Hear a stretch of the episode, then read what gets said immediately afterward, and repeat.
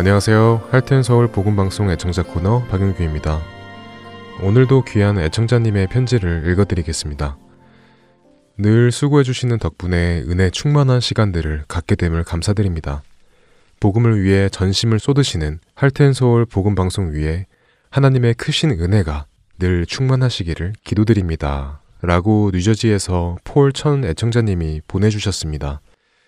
은혜 충만한 시간 속에서 하나님과 깊은 교제 나누시는 애청자님의 모습이 그려지네요. 함께 방송을 애청하시는 애청자님들 모두 하나님의 크신 은혜가 늘 충만하시길 또 늘 주님과 친밀한 교제 나누시길 기도합니다. 오늘 애청자 코너 시간은 여기까지입니다. 찬송가 지금까지 지내온 것 들으신 후 계속해서 주안의 하나 사부로 이어집니다. 애청자 코너 박윤규였습니다. 안녕히 계세요.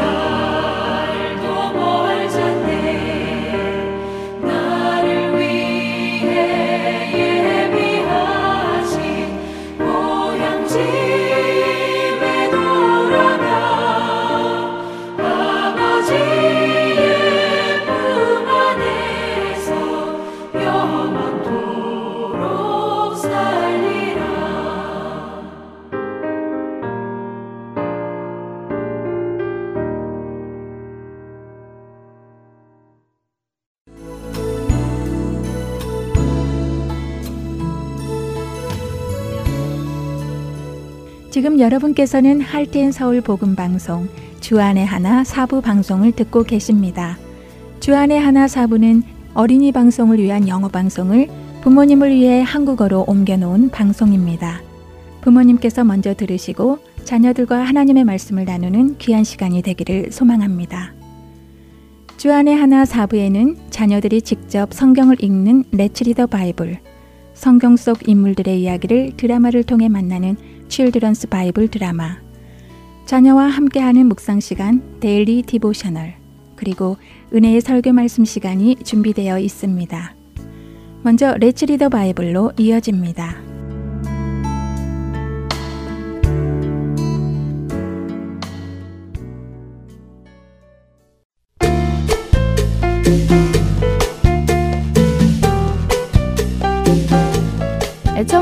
여러분 안녕하세요. 레츠 리더 바이블 진행의 함혜진입니다. 여러분은 혹시 잠자리에 들기 위해 침대에 누웠다가 아 그때 내가 왜 그 말을 했을까 하면서 후회해 본 적이 있으신가요? 내 입에서 그런 말이 나왔다는 것이 부끄러워 그 순간을 다시 되돌리고 싶었던 적은요. 말은 참 쉽게 우리 입에서 나옵니다. 내가 생각하는 동시에 말은 나오지요. 때로는 내가 생각하기도 전에 말이 나올 때도 있습니다. 말은 나의 생각을 다른 사람과 소통하기 위한 아주 중요한 수단입니다. 이 말을 잘 사용하면 다른 사람에게 용기를 주고 소망을 주고 힘을 줄 수 있지요. 그러나 잘못 사용하면 다른 사람의 힘을 빼고 슬프게 하고 심지어 아프게까지 할 수 있습니다. 그래서 말을 잘 사용해야 합니다. 데이 세퍼드라는 사람이 쓴 황금의 문을 지나게 하라는 글에는 이런 내용이 담겨 있습니다. 말하기 전에 언제나 세 가지 황금문을 지나게 하라. 모두가 좁은 문이다. 첫 번째 문, 그것은 정말인가? 두 번째 문, 그것은 필요한 말인가? 세 번째 문, 그것은 친절한 말인가? 이 세 문을 통과한 말이라면 염려하지 말고 크게 외치라 라고요. 그만큼 말은 조심해서 해야 합니다. 우리가 이렇게 조심해서 말을 한다면 아마도 많은 싸움과 다툼, 그리고 상처와 슬픔이 사라질 것입니다. 오늘 함께 읽을 야고보서 3장은 말의 중요함을 심각하게 이야기합니다. 특별히 3장 6절은 이렇게 말씀하시지요. 혀는 곧 불이요 불이의 세계라. 혀는 우리 지체 중에서 온 몸을 더럽히고 삶의 수레바퀴를 불사르나니 그 사르는 것이 지옥불에서 나느니라. 잘못 사용하는 혀는 우리의 몸을 더럽히고 우리의 삶을 불사른다고까지 하십니다. 여러분은 하나님께서 허락하신 귀한 말을 잘 사용하고 계시나요? 하나님께 기쁨이 되고 영광이 되도록 사용하고 계시는지요? 그렇게 된 우리가 되기를 바랍니다. 야고보서 3장을 함께 읽고 오늘 레츠 리더 바이블 마치겠습니다. 네 형제들아 너희는 선생된 우리가 더 큰 심판을 받을 줄 알고 선생이 많이 되지 말라. 우리가 다 실수가 많으니 만일 말의 실수가 없는 자라면 곧 온전한 사람이라 능히 온몸도 굴레 씌우리라. 우리가 말들의 입에 재갈 물리는 것은 우리에게 순종하게 하려고 그 온몸을 제어한 것이라. 또 배를 보라. 그렇게 크고 광풍에 밀려가는 것들을 지극히 작은 키로서 사공의 뜻대로 운행하나니 이와 같이 혀도 작은 지체로 돼 큰 것을 자랑하도다. 보라, 얼마나 작은 불이 얼마나 많은 나무를 태우는가. 혀는 곧 불이요, 불이의 세계라. 혀는 우리 지체 중에서 온 몸을 더럽히고 삶의 수레바퀴를 불사르나니 그 사르는 것이 지옥불에서 나느니라. 여러 종류의 짐승과 새와 벌레와 바다의 생물은 다 사람이 길들일 수 있고 길들여 왔거니와 혀는 능히 길들일 사람이 없나니 쉬지 아니하는 악이요 죽이는 독이 가득한 것이라. 이것으로 우리가 주 아버지를 찬송하고 또 이것으로 하나님의 형상대로 지음을 받은 사람을 저주하나니 한 입에서 찬송과 저주가 나오는도다. 내 형제들아 이것이 마땅하지 아니하니라. 샘이 한 구멍으로 어찌 단물과 쓴물을 내겠느냐. 내 형제들아 어찌 무화과 나무가 감람 열매를 포도나무가 무화과를 맺겠느냐. 이와 같이 짠물이 단물을 내지 못하느니라. 너희 중에 지혜와 총명이 있는 자가 누구냐? 그는 선행으로 말미암아 지혜의 온유함으로 그 행함을 보일지니라. 그러나 너희 마음속에 독한 시기와 다툼이 있으면 자랑하지 말라. 진리를 거슬려 거짓말하지 말라. 이러한 지혜는 위로부터 내려온 것이 아니요 땅 위의 것이요 정욕의 것이요 귀신의 것이니 시기와 다툼이 있는 곳에는 혼란과 모든 악한 일이 있음이라. 오직 위로부터 난 지혜는 첫 첫째 성결하고 다음에 화평하고 관용하고 양순하며 긍휼과 선한 열매가 가득하고 편견과 거짓이 없나니 화평하게 하는 자들은 화평으로 심어 의의 열매를 거두니라. 다음 시간에 뵙겠습니다. 안녕히 계세요.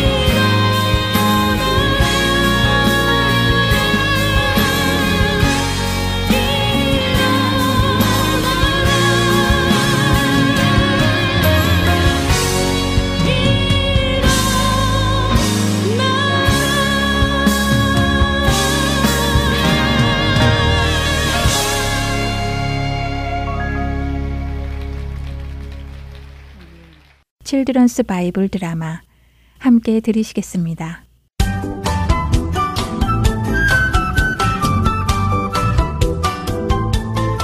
애청자 여러분 안녕하세요. Children's Bible Drama 에스더 편 진행의 박윤규입니다. 모르드개와 유대인을 죽이기 원했던 하만은 죽었지만 하만이 내렸던 조서 12월 13일에 모든 유대인을 죽이고 그들의 재산을 빼앗으라는 조서는 이미 모든 나라 안에 전달되었습니다. 에스더 왕비는 아하수에로 왕에게 그 조서를 취소해 줄 것을 요청하지만 왕이 한 번 결정한 사항을 취소할 수는 없다는 왕의 답변을 들었지요. 그러나 아하수에로 왕은 자신의 반지를 모르드게에게 주며 각 지역의 유대인들에게 12월 13일에 맞서 싸워 자신들의 생명과 재산을 보호하라는 조서를 써서 보내라고 합니다. 이에 모르드게는 서기관들을 불러 그렇게 조서를 써서 아하수에로 왕이 다스리는 모든 지방에 보냅니다.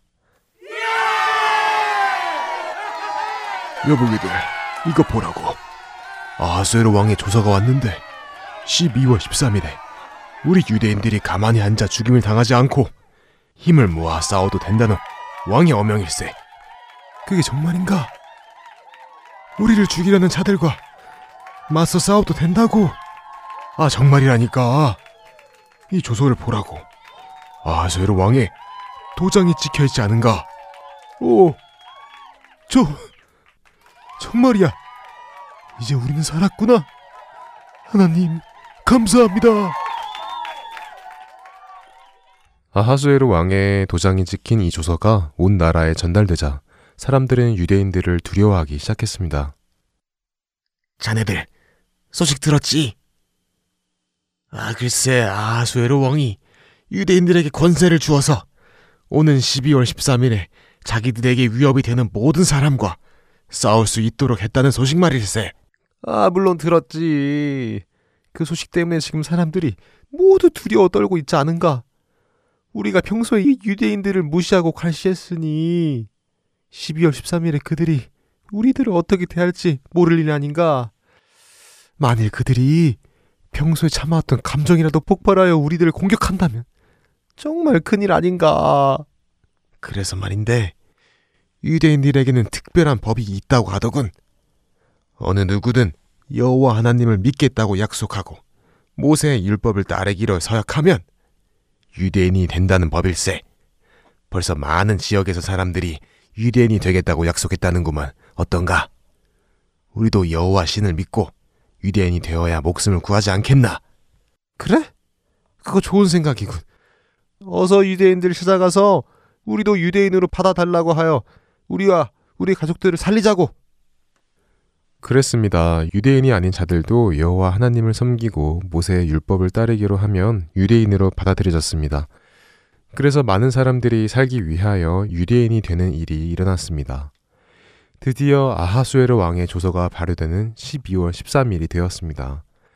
이 날을 맞이하여 유대인들을 죽이기 원했던 유대인의 원수들은 오히려 유대인들에 의해 심판을 받기 시작했습니다. 또한 각 지방의 관리들도 아하수에로 왕의 총애를 받는 모르드게를 두려워하여 유대인들을 도와 유대인들의 원수를 치는 일을 도와주었습니다.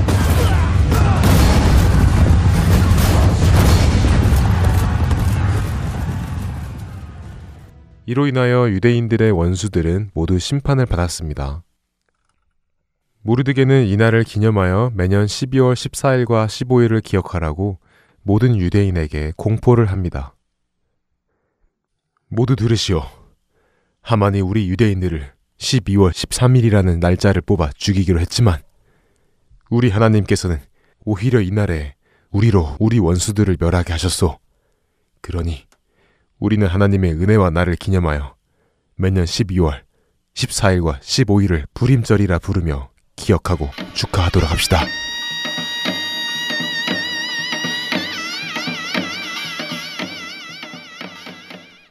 불임이란 히브리어로 제비를 뽑는다는 의미입니다. 하만이 날짜를 뽑았지만 오히려 그 날을 하나님께서는 유대인들이 승리하는 날로 뽑아주셨지요. 자신을 신처럼 경배하라는 하만 앞에서 하나님만을 섬긴다고 당당히 말했던 모르드게. 그리고 죽임을 당할 수 있었음에도 믿음을 가지고 아하수에로 왕 앞에 나아가 지혜롭게 은혜를 구한 에스더를 사용하여 하나님께서는 유대인들의 생명을 구해 주셨습니다. 예수님께서는 누가복음 17장 33절에서 자기 목숨을 보존하고자 하는 자는 잃을 것이요 잃는 자는 살리리라라고 하셨습니다. 생명을 주관하시는 분은 하나님이십니다. 우리가 믿음으로 살아갈 때 하나님께서는 우리의 생명을 지켜주십니다. 어떤 순간에도 예수 그리스도를 향한 믿음을 잃지 않고 살아가는 우리 모두가 되기를 바라며 칠드런스 바이블 드라마 다음 시간에 뵙겠습니다. 안녕히 계세요.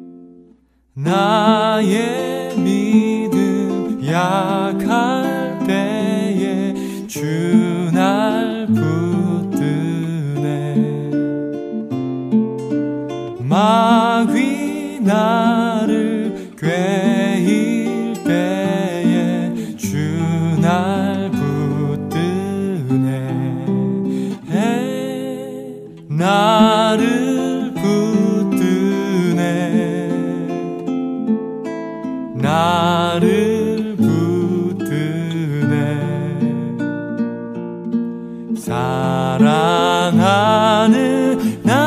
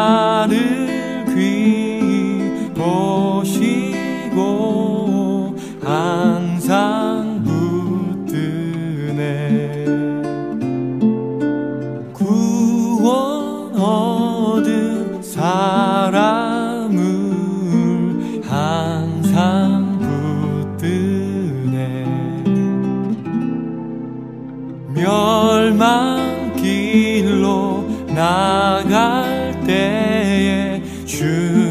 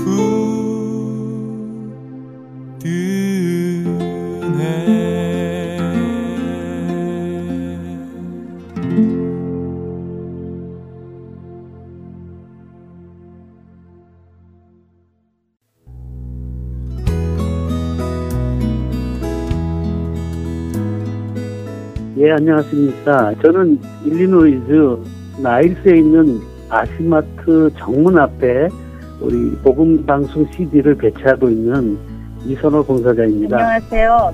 멤피스 테네시 파겐샵 오리엔탈 마켓을 하는 김종순입니다. 네, 저는 버지니아 세나빌 지역의 김영배입니다.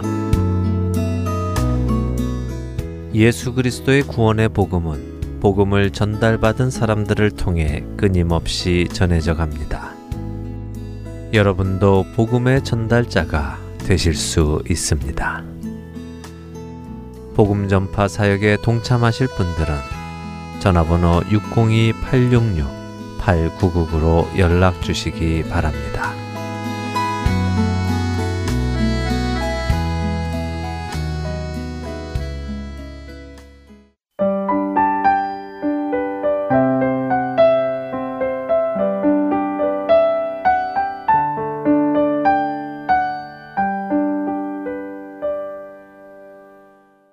이어서 Daily Devotional 보내드립니다.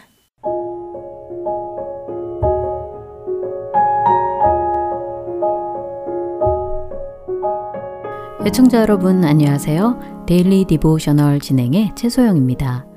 누구나 한 번쯤은 달리기를 해본 경험이 있을 텐데요.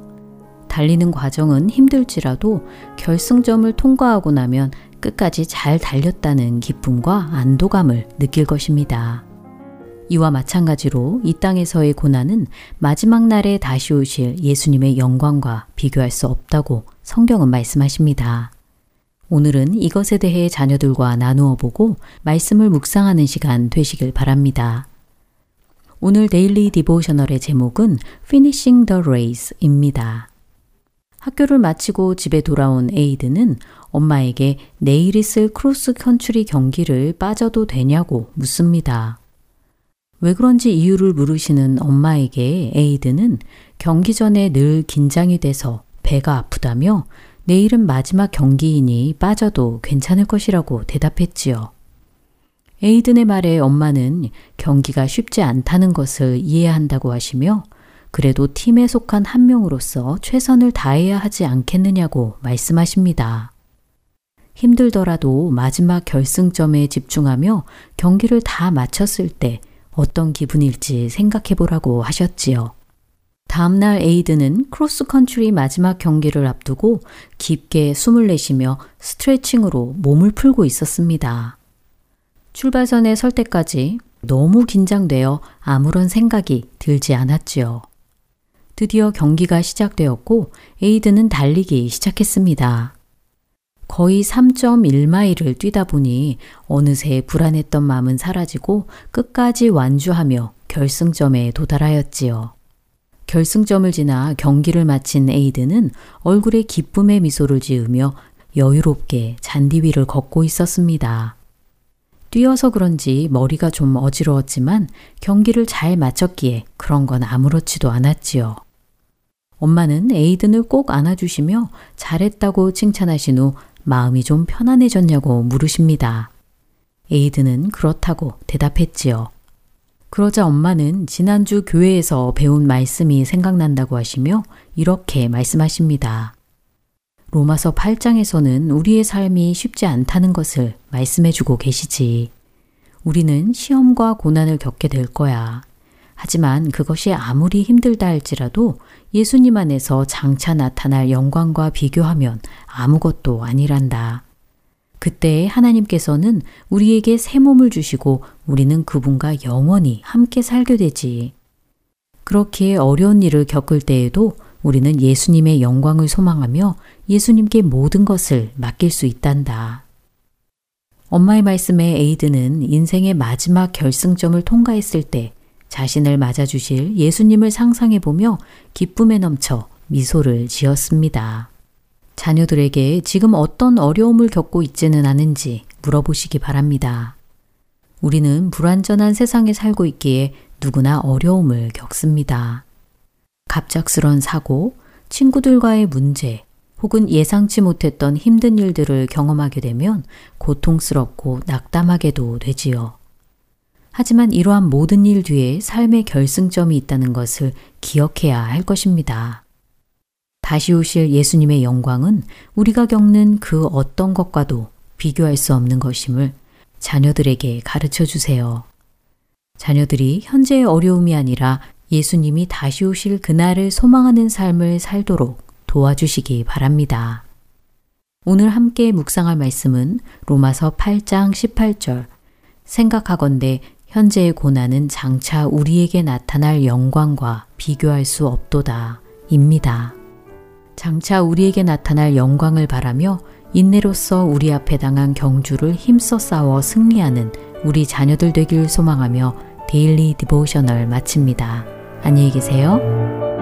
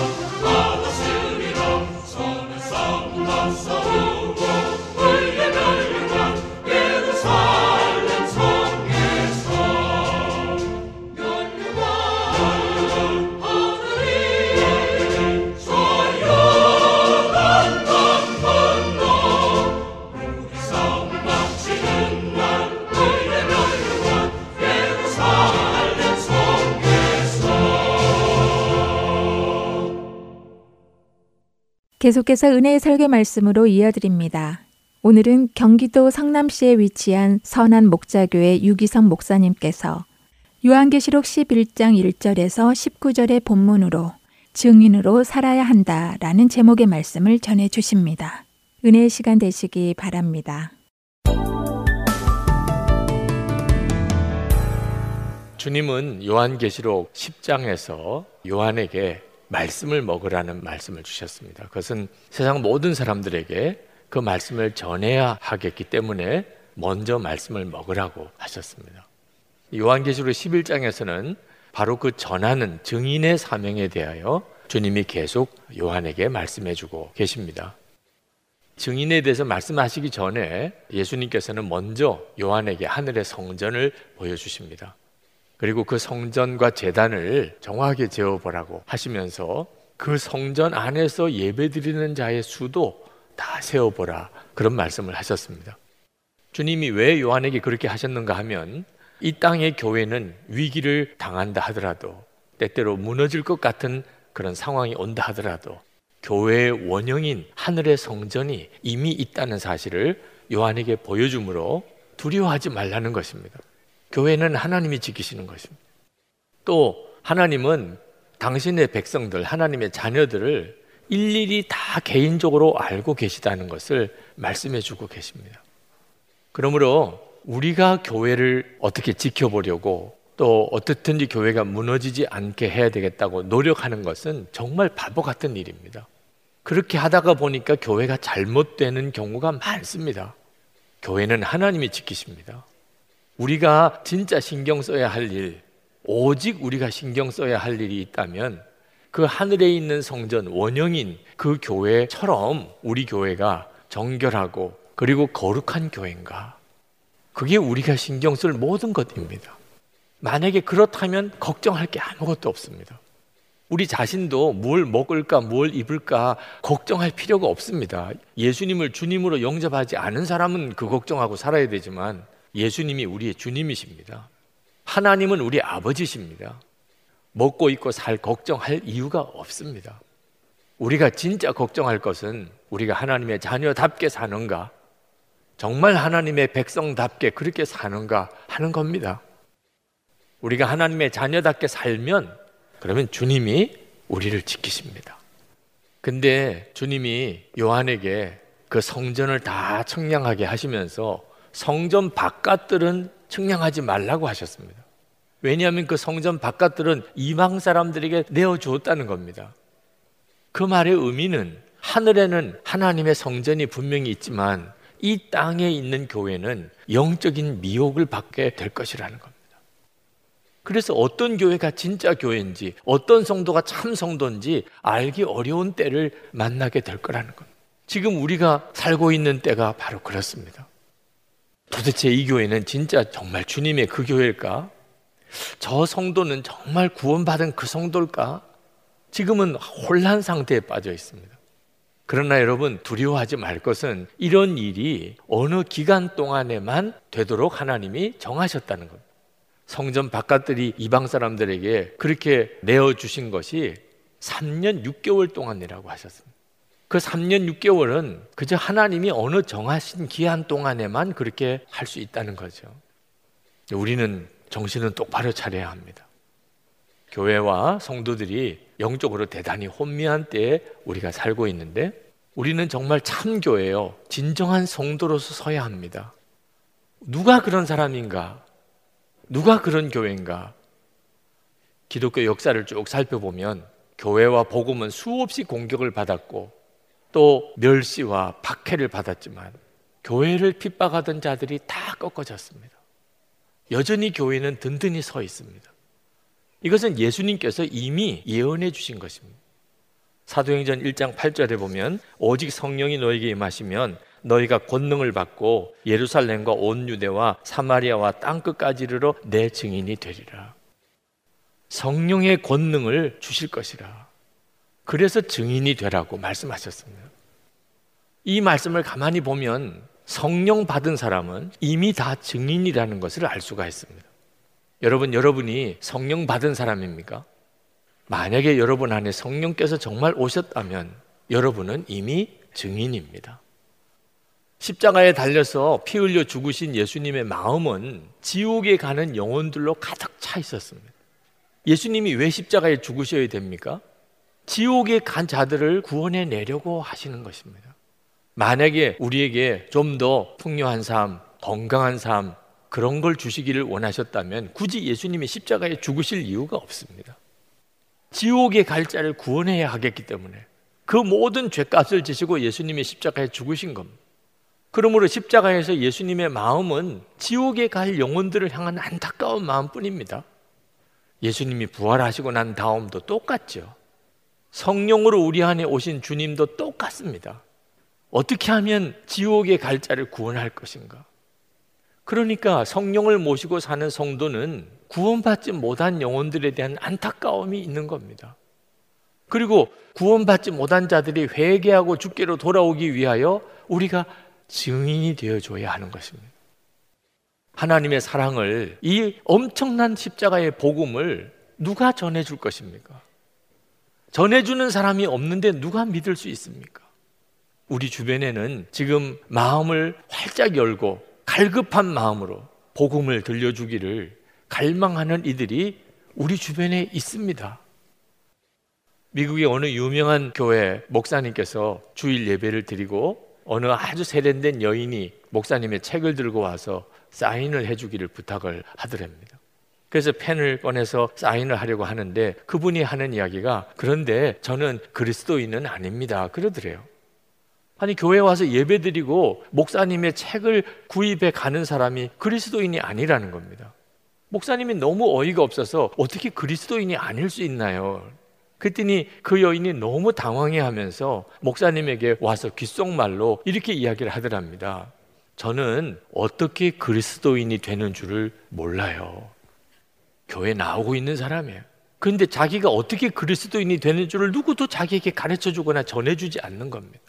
그래서 목사님이 사인을 하다가 말고 그 여인에게 십자가의 복음을 전해 주고 그리고 예수님을 영접하게 하였습니다. 그가 기쁜 마음으로 예수님을 영접하고 하나님 아버지의 눈물로 기도했다는 겁니다. 우리 주변에도 많습니다.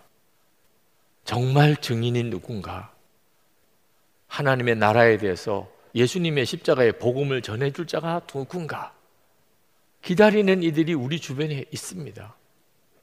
우리가 다 그 증인이 되도록 부름을 받은 겁니다. 성령께서 오셨으니까. 근데 여러분, 이렇게 증인이 되려면 각오할 게 하나 있습니다. 그것은 고난을 당할 것이라는 것. 증인이 사명을 감당할 때까지는 그를 해할 자가 없습니다.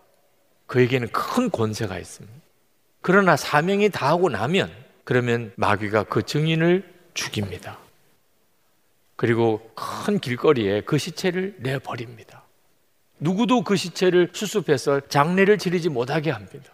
그리고 다들 모여서 그걸 보고 즐거워하면서 기뻐하면서 선물을 주고 받으면서 파티를 엽니다. 왜? 증인들 때문에 그동안 너무 괴로움을 당했기 때문에. 회개를 선포하고 하나님이 계신 것을 그리고 예수님이 그리스도신 것을 하나님의 나라가 있음을 전해줄 때 그들이 너무 괴로웠기 때문에 그 증인을 정말 죽이고 싶었는데 죽일 수도 없었기 때문에 그렇게 그들이 고통스러워 하다가 마귀가 증인을 비참하게 죽이는 걸 보고 그렇게 기뻐한 거죠. 기독교 역사를 살펴보면 교회는 항상 이렇게 무서운 고난을 당했습니다. 증인은 이 각오를 해야 합니다. 그러나 증인에게는 고난만 있는 게 아닙니다. 그 영광은 말할 수가 없습니다. 그 증인이 죽어서 큰 길거리에 그 시체가 그냥 내던져지고 사람들은 오고 가면서 보며 그걸 보고 깔깔대고 웃고 그리고 즐거워하고 있는 정말 수치스럽고 비참한 처지에 빠졌다가 3일 반 만에 예수님처럼 다시 부활하게 됩니다. 그걸 보고 사람들이 깜짝 놀랍니다. 예수님처럼 승천에 올라갑니다. 원수들이 그걸 다 보았습니다. 증인이기 때문에 받는 말할 수 없는 영광이 있습니다. 여러분은 예수를 똑같이 믿으시는데 그렇게 증인된 자가 마지막에 하나님의 영광을 받으시는 걸 보고 박수치는 사람이 되고 싶습니까? 아니면 여러분 자신이 고난의 흔적을 가진 그런 증인으로 영광을 받고 싶습니까? 여러분이 결단해야 하는 겁니다. 부활의 증인이 승천할 때 그때 이 땅에는 지진이 일어난다 그랬습니다. 그때 7천 명이 죽는다 그랬습니다. 성의 10분의 1이 무너지고 그때 참 놀라운 말씀이 나옵니다. 남은 자들이 두려워하여 영광을 하늘의 하나님께 돌리더라. 이제는 하나님의 재앙의 거의 마지막 순간입니다. 증인들이 하나님 나라 복음을 전하다가 비참하게 죽었다가 다시 부활 승천하는 이런 순간에 그걸 보고 그때서야 회개하고 하나님께 영광 돌리는 자들이 있더라 하는 거죠. 왜 하나님께서 우리에게 그 고난을 감수하고 증인되기를 원하실까요? 바로 이런 사람들 때문입니다. 우리 하나님의 마음의 본심은 심판에 있지 않습니다. 어떻든지 마지막 한 사람이라도 회개할 자를 회개시키고 구원하려고 하심인 거죠. 우리가 끝까지 고난을 당하더라도 증인으로 서 있어 줘야 될 이유입니다. 드디어 마지막 일곱 번째 나팔이 울립니다. 무서운 재앙이 이제 시작이 되죠.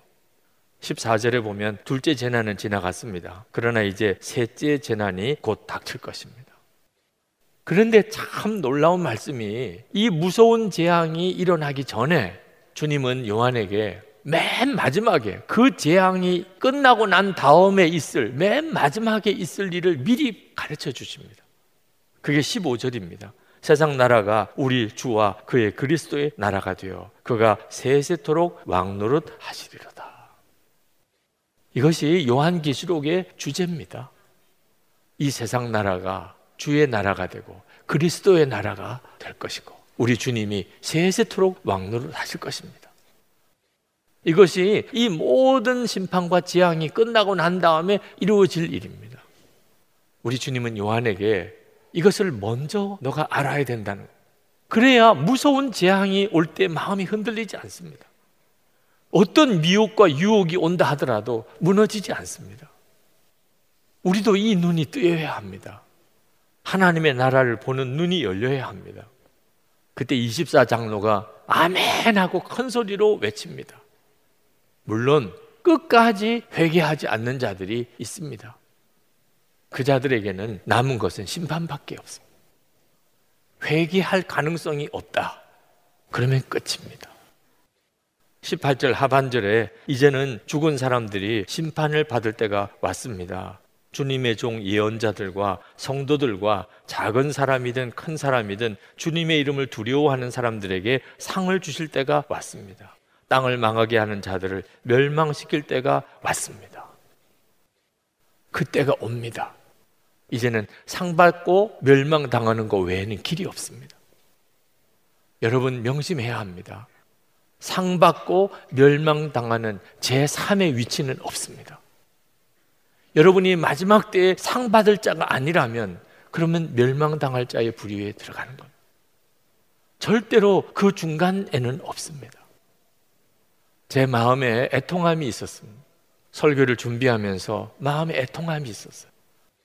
이 설교를 듣고 그렇구나 내가 고난을 감수하고라도 이제는 증인의 삶을 살아야 되겠구나 이렇게 결단하는 사람도 있을 것이고 지금 이 자리에 그냥 오늘도 설교를 한번 들은 것 그냥 설교 들은 것으로 충분해 여전히 그저 세상 편안하게 그저 재미있는 거 찾아서 맛있는 거 찾아 먹고 그렇게 사는 생활을 여전히 할 사람도 있다는 겁니다 둘로 쫙 갈라지는 거 아십니까? 그게 너무 안타까워요. 제 힘으로는 여러분 모두를 다 증인되게 세울 수 없습니다. 그건 성령께서 하시는. 그래서 성령님이 역사해 주시기를 간절히 갈망하는 겁니다. 여러분 둘밖에 없어요. 상 받을 자가 되든 멸망당할 자가 되든 그것이 하나님의 심판입니다. 그래서 여러분 하나님의 나라를 바라보는 눈이 분명히 뜨여야 합니다. 증인은 하나님의 나라를 증거하는 사람입니다. 근데 자기도 보지 못한 하나님의 나라를 어떻게 증거하겠습니까? 그래서 주님은 요한에게 다시 한번 그 하늘에 있는 성전을 보여주십니다. 19절에 그러자 하늘에 있는 하나님의 성전이 열리고 성전 안에 있는 하나님의 언약궤가 보였습니다. 주님이 왜 계속 요한에게 하늘을 계속 보여주는 걸까요? 이 세상 사는 동안에 여기서 일어나는 일 때문에 혼란에 빠지고 그리고 미혹을 받고 믿음 잃어버리고 두려워하지 않게 하기 위해서 그렇습니다. 하나님의 나라는 사람들이 꿈꾸지도 상상도 못했던 그런 정말 찬란하고 아름다운 나라입니다. 우리가 매일 뉴스를 들을 때마다 정말 듣기 싫고 그리고 마음이 아픈 온갖 더럽고 추악한 뉴스들이 그때는 다 끝납니다. 눈물, 고통, 미움, 싸움 다 끝납니다. 정의와 사랑, 평화가 온 땅에 가득합니다. 그게 하나님의 나라입니다. 이사야 선지자가 이렇게 예언했습니다. 송아지와 사자가 함께 뒹굴며 어린아이가 뱀의 굴에 손을 집어 넣어도 아무런 해가 없는 세상이라. 우리의 모든 것을 다 바쳐도 조금도 아깝지 않은 것이 하나님의 나라입니다. 그래서 삼층천을 보았던 사도 바울은 자기에게 유익하던 거 다 해로 여기고 배설물처럼 버렸다고 그랬어요.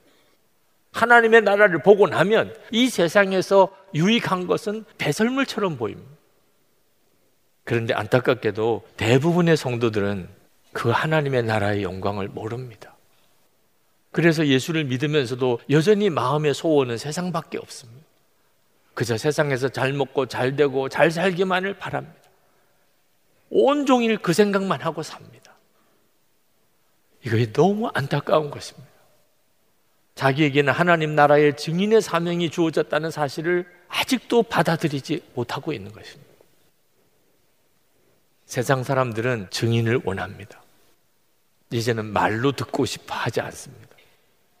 정말 삶으로 복음을 살아내는 사람, 진짜 예수님과 동행하는 사람, 그런 사람이 있으면 보여달라.